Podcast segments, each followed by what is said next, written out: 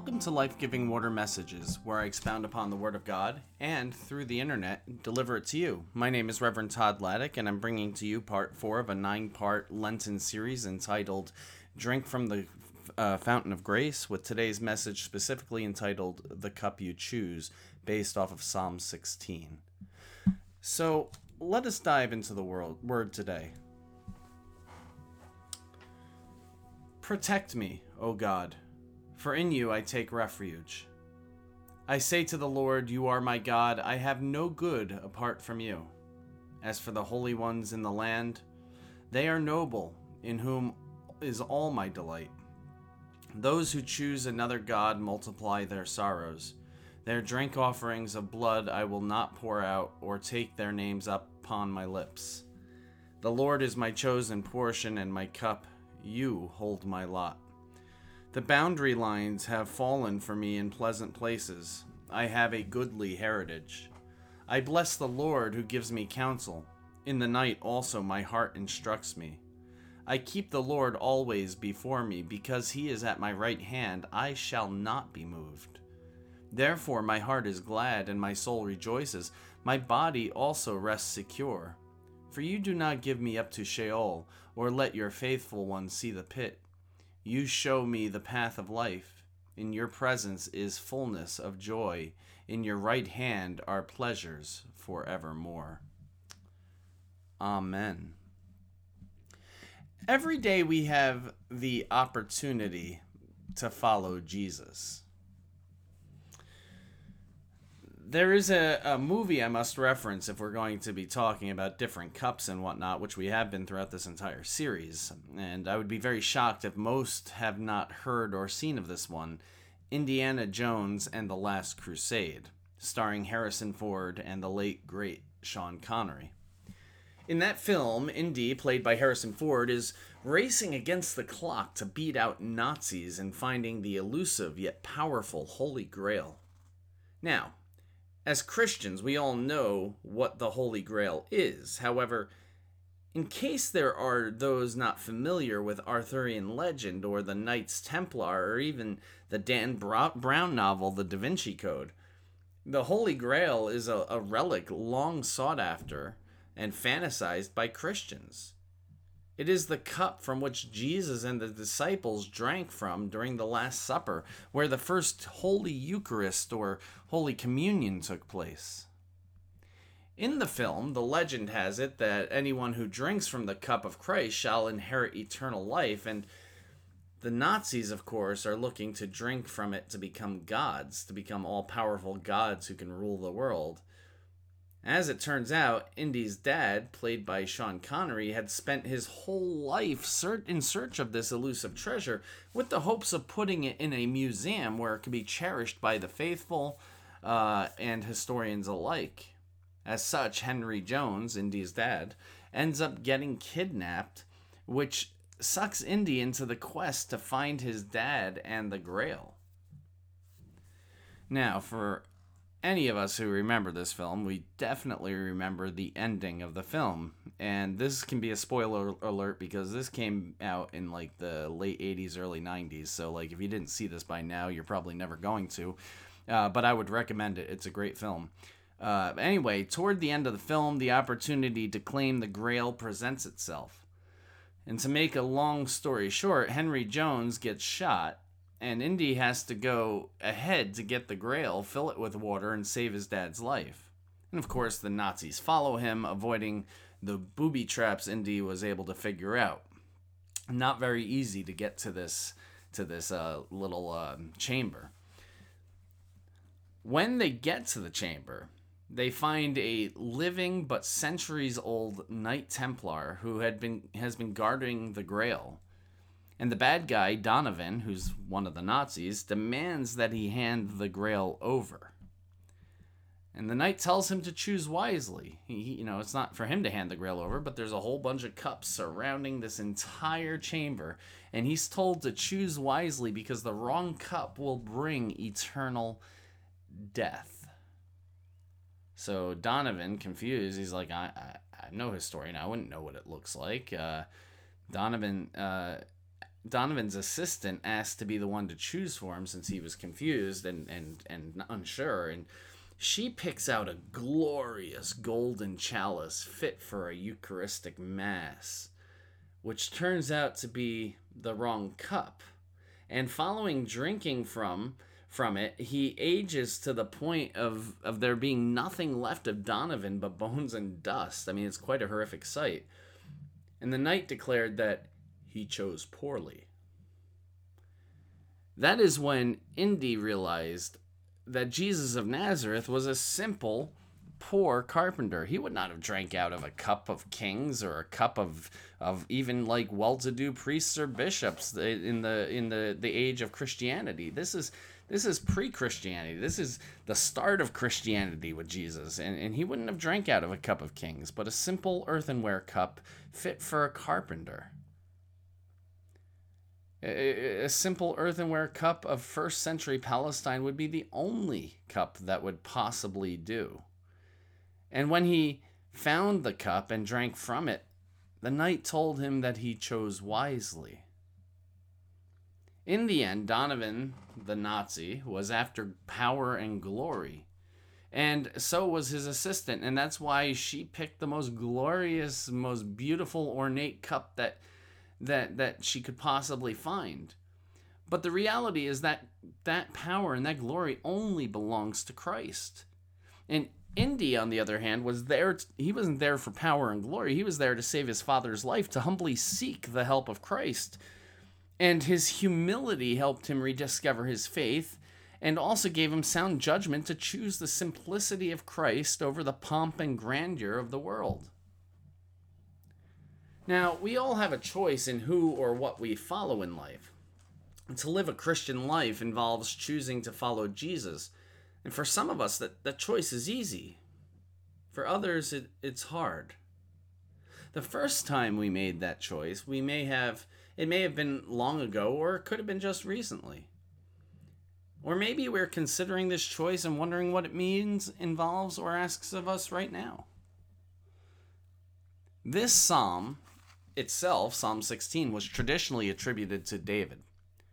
And the psalmist, David or not, is wholly devoted to Yahweh, the God of Israel. And we can see that there is a division among the people of Israel, where some are choosing other gods over Yahweh, the one true God of Israel, while others, such as this psalmist, have chosen God. Yet there seems there's seeming pressure to follow suit with others to choose the false gods. And as such, given the intertextual evidence that this person was being tempted to maintain the status quo of polytheism, some scholars believe that Psalm 16 could have actually been written by a Canaanite convert to Judaism, someone who was already living in the land before the Israelites came, where God led the Israelites, uh, and uh, where God led the Israelites to, and and who chose to follow. This person must have chose to follow the God of Israel when they entered the land, even though doing so would have been a departure from their background and culture. For some people, their upbringing, culture, and ba- background, such as David's, may make choosing God a sort of default option. Whereas for others, it may be that choosing God may involve a choice for something new and, and different. Regardless, we all have the option to choose the quote unquote gods we've made. For example, gods of vanity, pride, self abnegation, uh, con- consumerism, politics, etc. Or God is or God who is the Father, the Son, and the Holy Spirit. Again, we can we can choose to follow the gods we've made, or we can choose to follow God who is the Father, the Son, and the Holy Spirit. The God who created the entire cosmos, who has called us into eternal life in God's kingdom. The psalmist speaks out, uh, speaks of choosing God using the image of a cup, verse in verse five, by contrast with those who choose another God in verse four. And the cup here is a way of describing what a person's life is going to be like or their lots in life. In some places, this involves punishment or suffering, and in others, blessing and salvation. For example, in, in Psalm 11, verse 6, it says, He will rain down blazing coals and burning sulfur on the wicked, punishing them with scorching winds. And in Isaiah chapter 50, uh, 51, uh, verse 17, you hear, Wake up, wake up, O Jerusalem. You have drunk the cup of the Lord's fury. You have drunk the cup of the terror of terror, tipping out of its last drops. Verses Psalm 23, verse 5.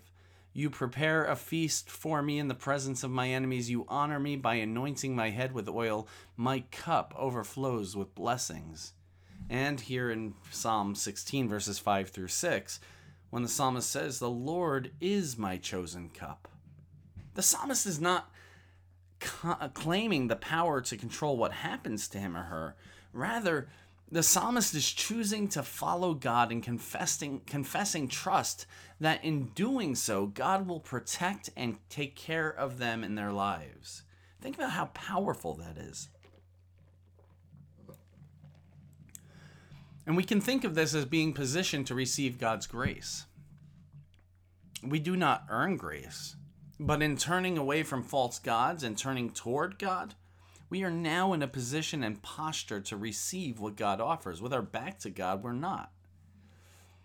Even our ability to choose to turn toward God is made possible by grace. In Wesleyan theology, we call this prevenient grace, the grace that goes out before us, or preventing grace, the grace that prevents us from falling into our sin because God is right there front and center and gives us the choice. Now we can choose to fall into our sin, but if we open ourselves up to God's preventing grace, we will not.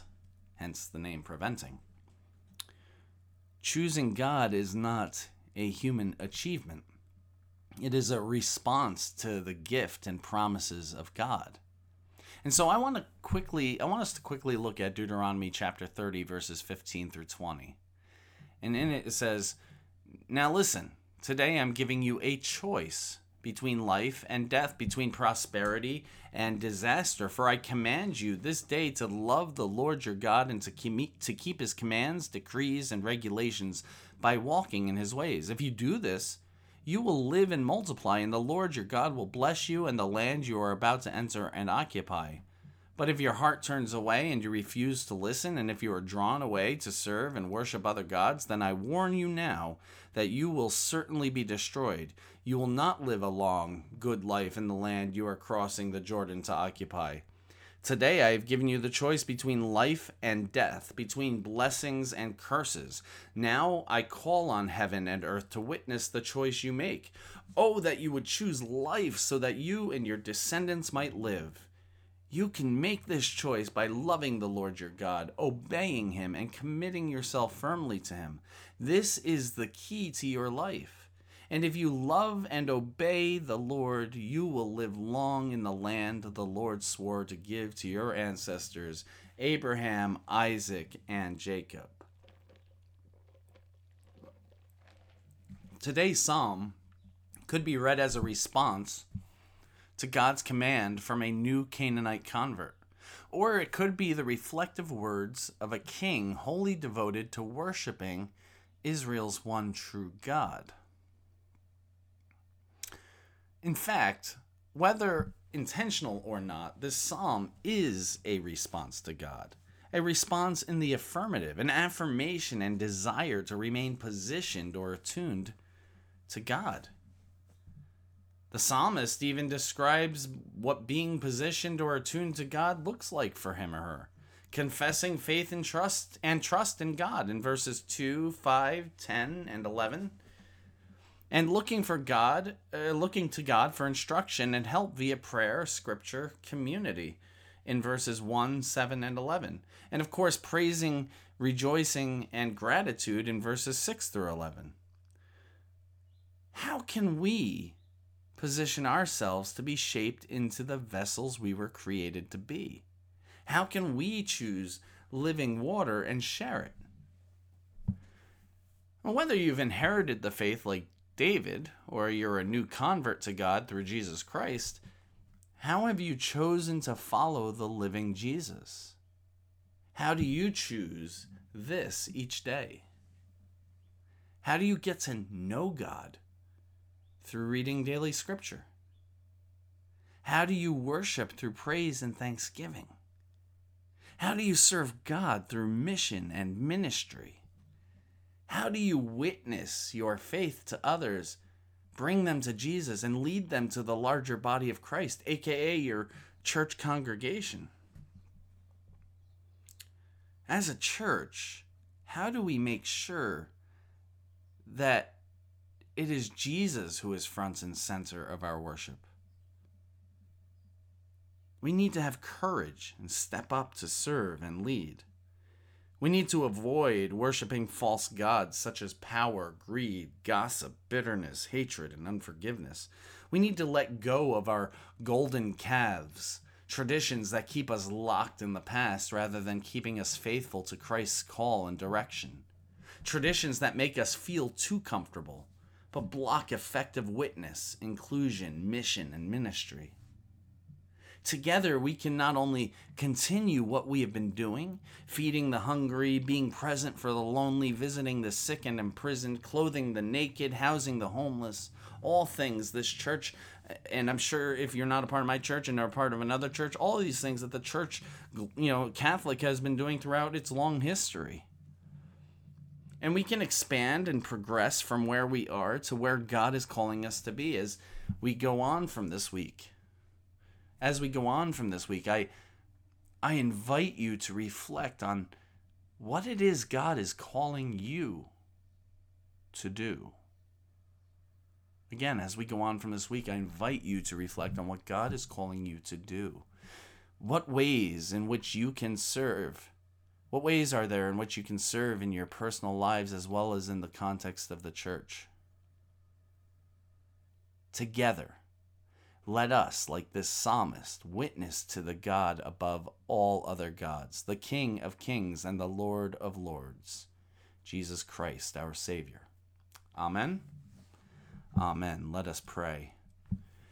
Gracious and loving God, we just thank you for this opportunity to uh, be here, uh, to to be uh, challenged by you, as well as inspired by you, Lord. It is in you that we find our true selves and our true life. Help us to live into your power, your glory, and your majesty, but to do so in humility, in spirit, and in truth. We pray all of these things in Jesus' name. Amen. Friends, I would like to thank you again for tuning in and um, you know checking out this message as you do every week. Uh, it is my pleasure to bring you these messages you know, uh, I always look forward to uh, how God speaks to me through the scriptures and, and through the message, as well as how God speaks to you. And um, I hope you are getting something out of it. With that said, check out the episode notes. In there, you will find a link to Tithely and a link to PayPal. And, and if you are getting this as your main spiritual sustenance and would like to consider, you know, giving to First United Methodist Church of Newton to help with its uh, mission and ministry, we'd be glad for you to do that. Of course, if you attend another church and uh, and this is just supplemental, then by all means give to that church as well. And if you have it in you to give to both of us, neither of us would would complain whatsoever. But remember, friends, and it's important to remember this you are richly blessed so that you may be a blessing to others. Remember that and go in peace. Amen.